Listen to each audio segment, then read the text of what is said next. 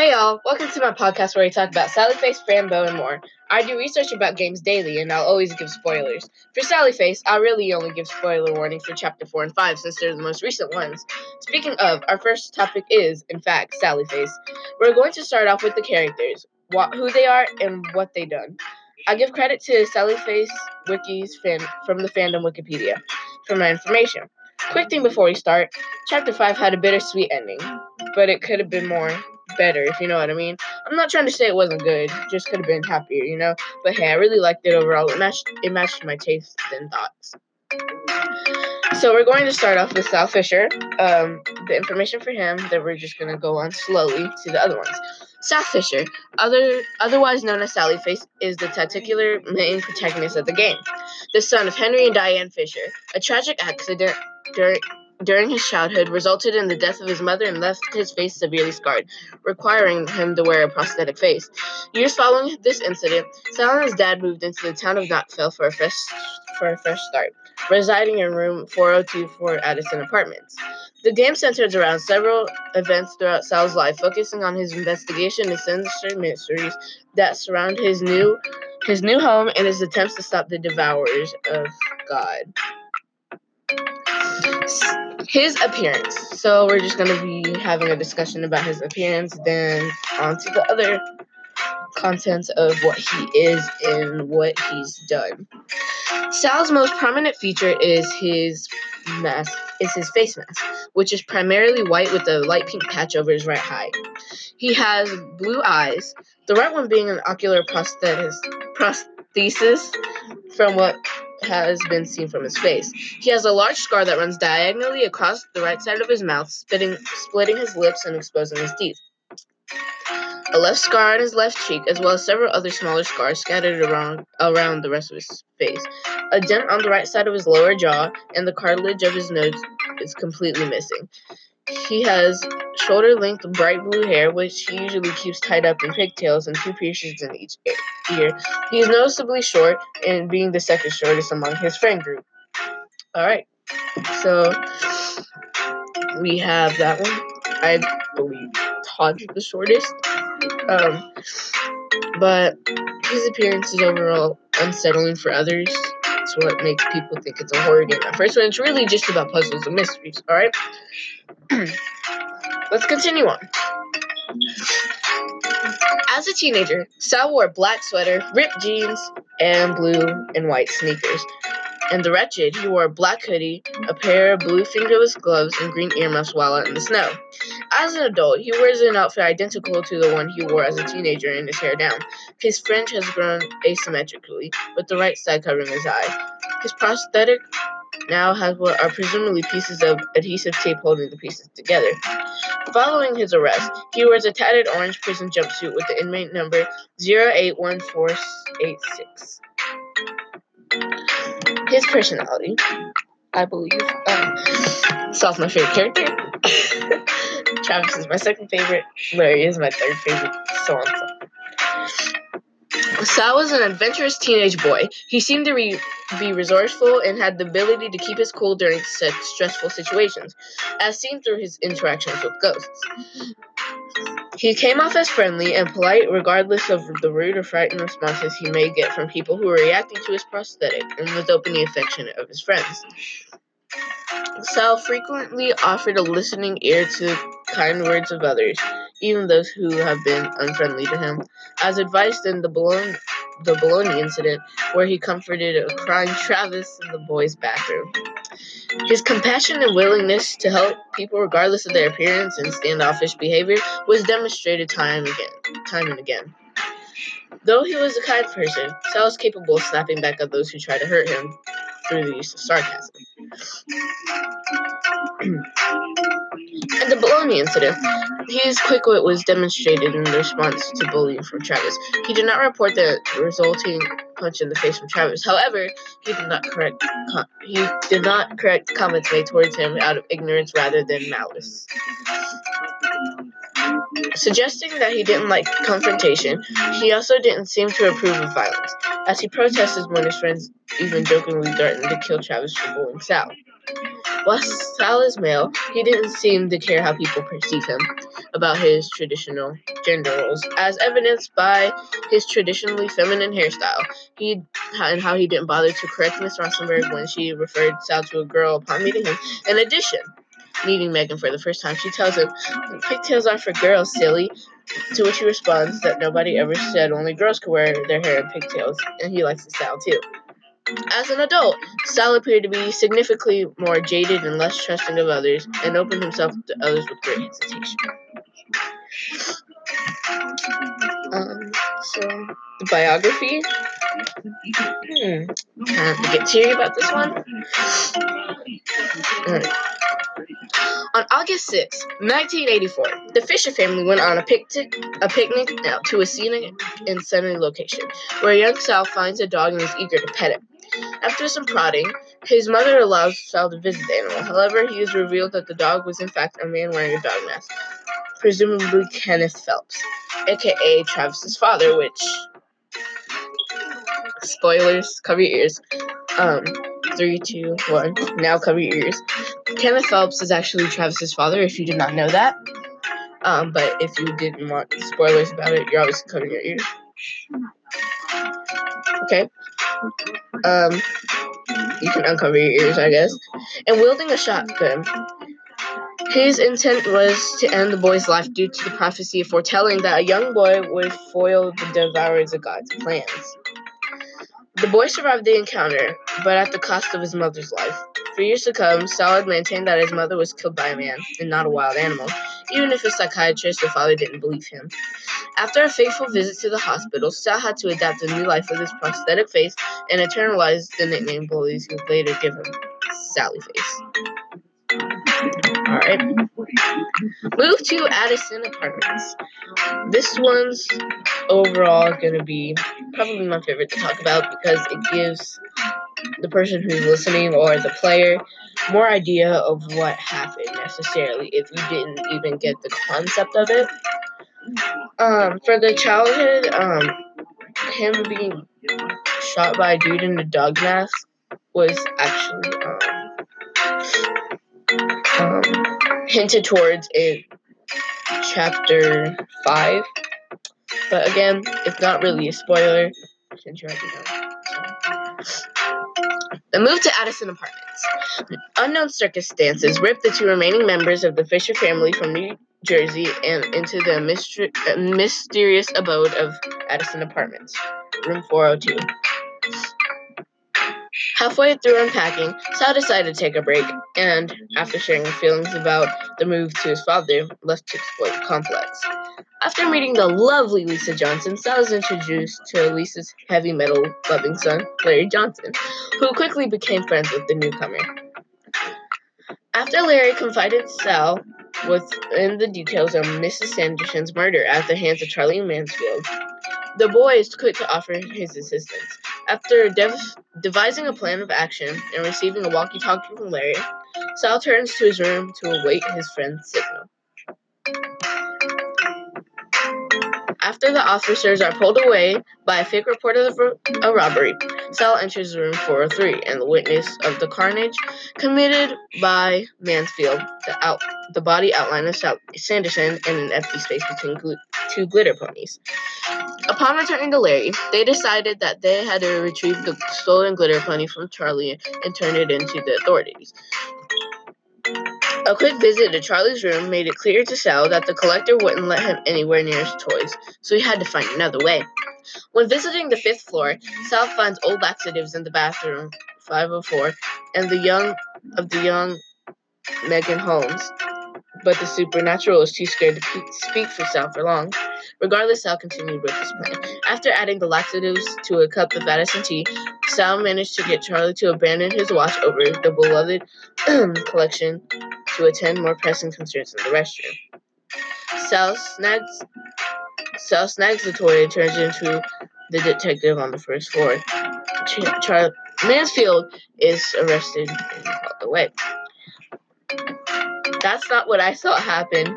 I saw him have sleeping pills into his Addison tea, give it to him, him falling asleep long enough for Sal to take the pony. So I believe this is just normally a headcanon given by somebody because I really did not see that happen whilst I was playing it. But, eh. And I really didn't see any confrontation with Megan in the first episode.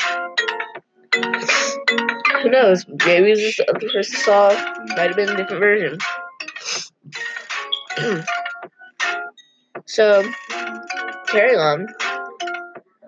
When Sal leaves the apartment to see Charlie off, curiosity pulls him towards a corner van where Mrs. Sanderson's decaying corpse lay, bagged and waiting in awaiting processing. Alright. This is not too good. The curse, which is basically Larry saying for what he's done. Y'all should already know that. Um, a few months into Sal's stay at the apartments, he began to become plagued by nightmares. One particular dream where a dream, one particular dream places him at the picnic where his mother was murdered, and later shifted into Larry's shoes when he was fixing the toilet for Sandy Sanderson's on the day of her demise.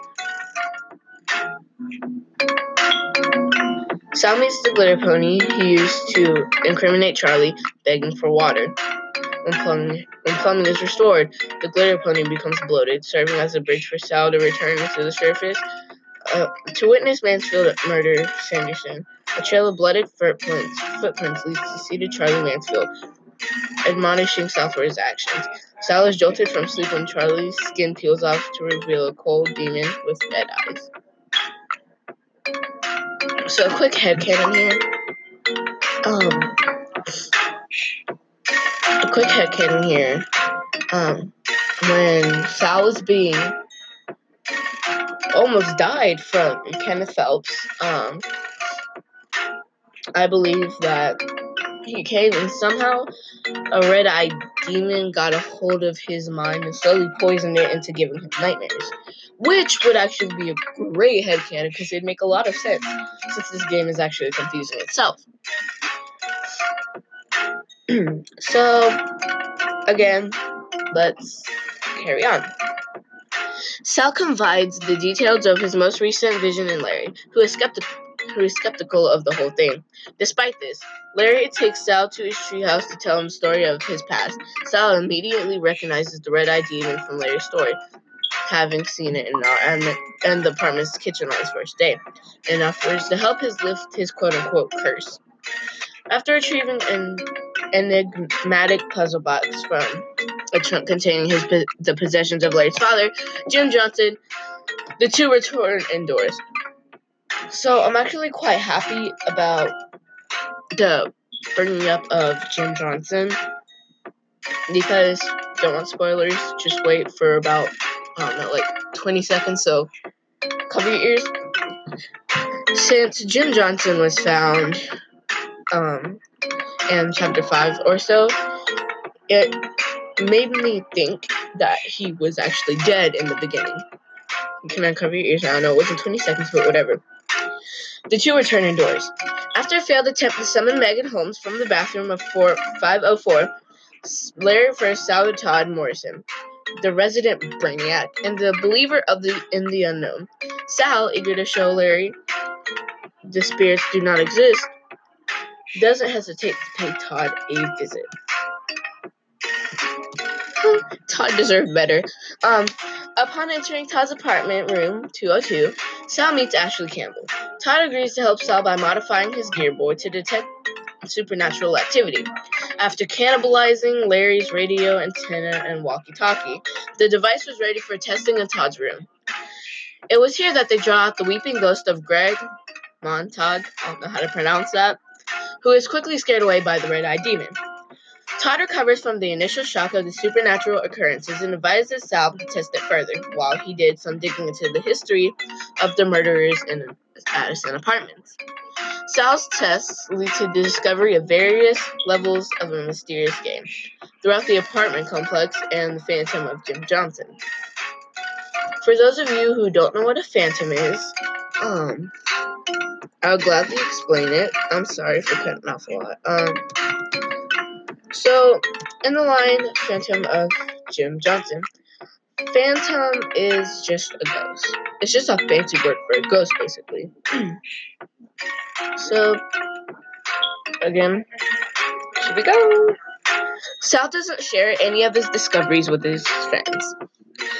When Megan remained hidden, even the improved tracking device, Sal turned to Todd and learned that the officers that arrested Charlie were not registered in the police da- database when Charlie Mansfield was arrested, looking nothing like the one they knew. Additionally, old reports of Megan's corpse being found by Lake Wendigo shows pictures of a girl when she was still alive. So this game is actually really dark um, when it's being explained in such manner, but when you play it, it doesn't seem as dark as it is. But if you give it a good deep thinking about it, then yeah, it turns really, really dark because it's a pretty messed up game. But I, um, I love it.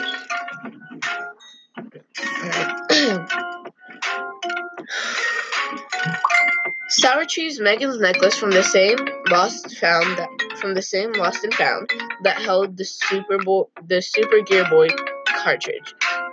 Brings Larry back to room 504 and uses the Super Gear Boy and Cross necklace to successfully drop Megan Holmes.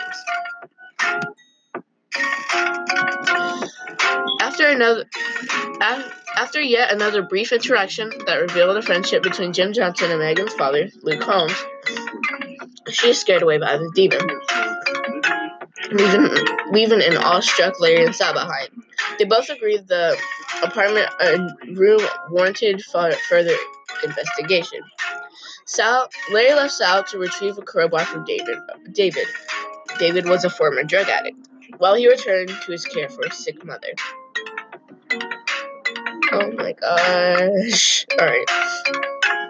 A visit inside of David's room 302 led Sal to the discovery of the missing piece to Jim Johnson's puzzle box.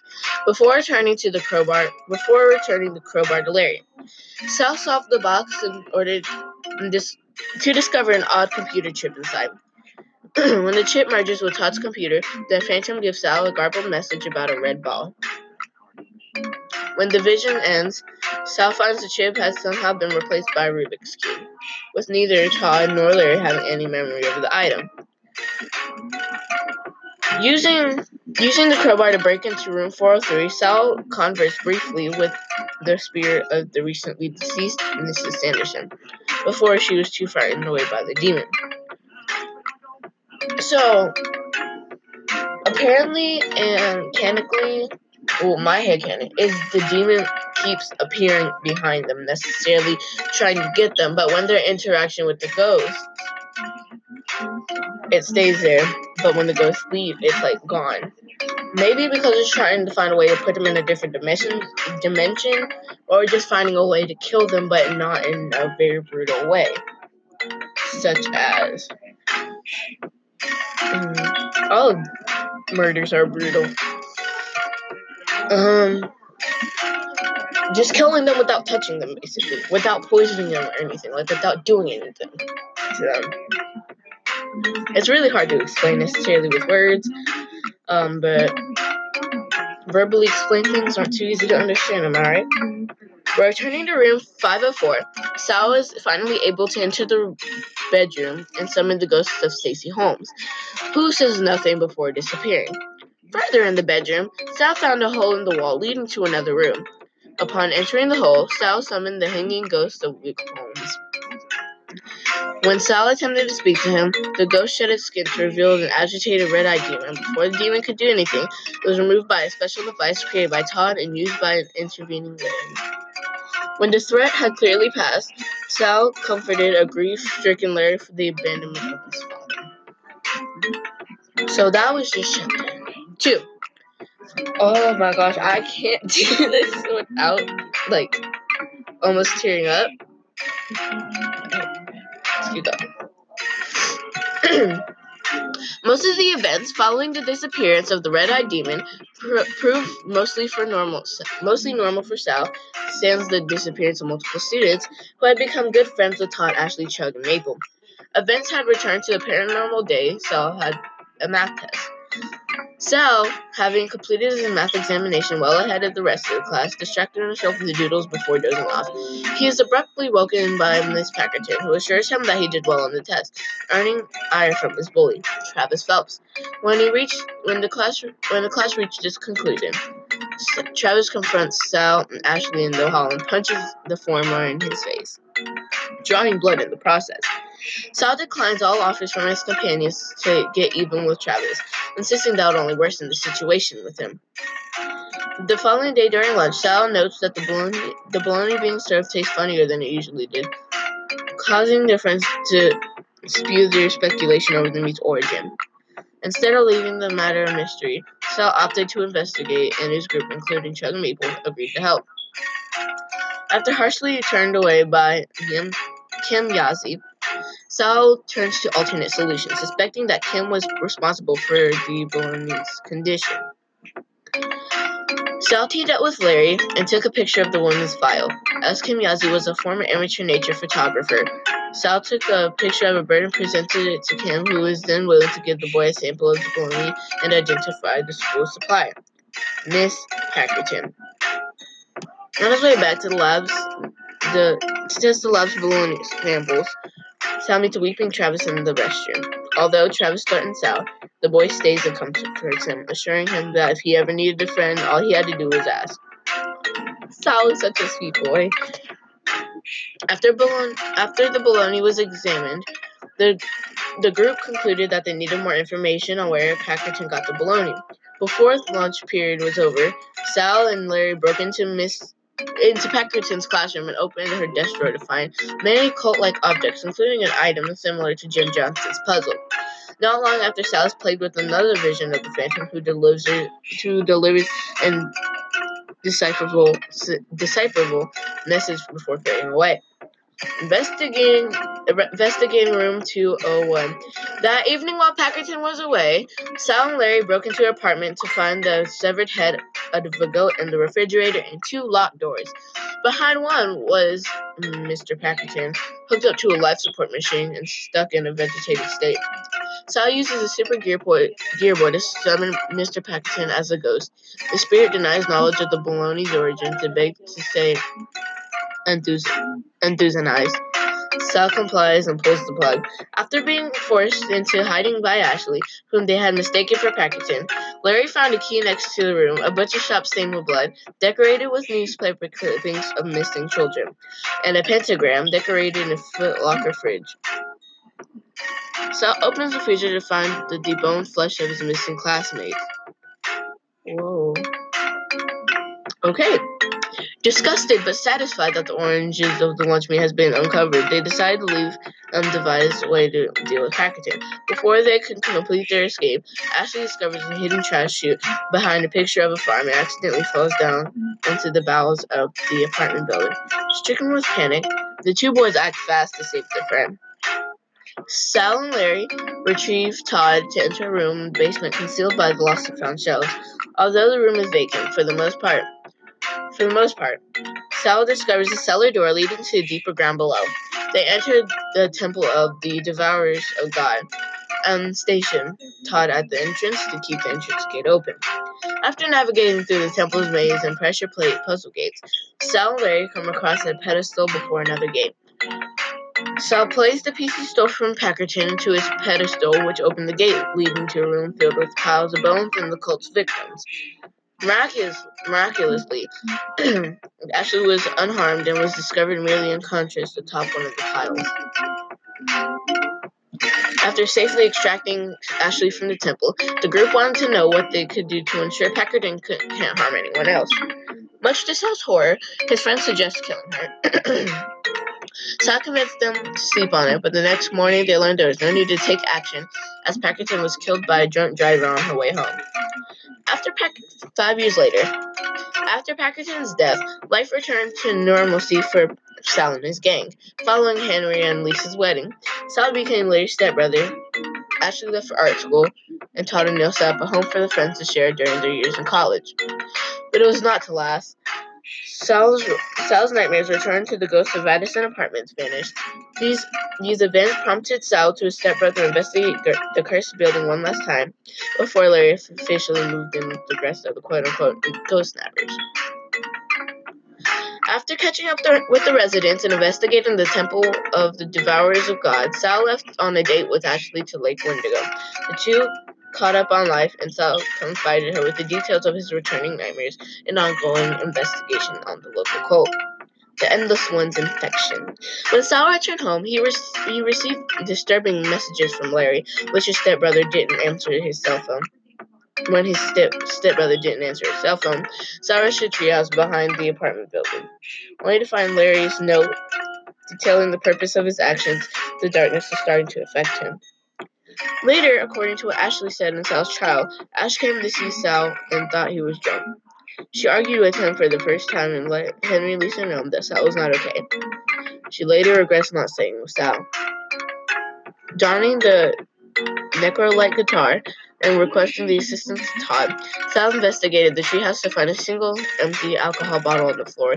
Before a proper investigation could be made, Sal was teleported to the roof of the apartment building, right by the pillar by Allison Rosenberg ghost.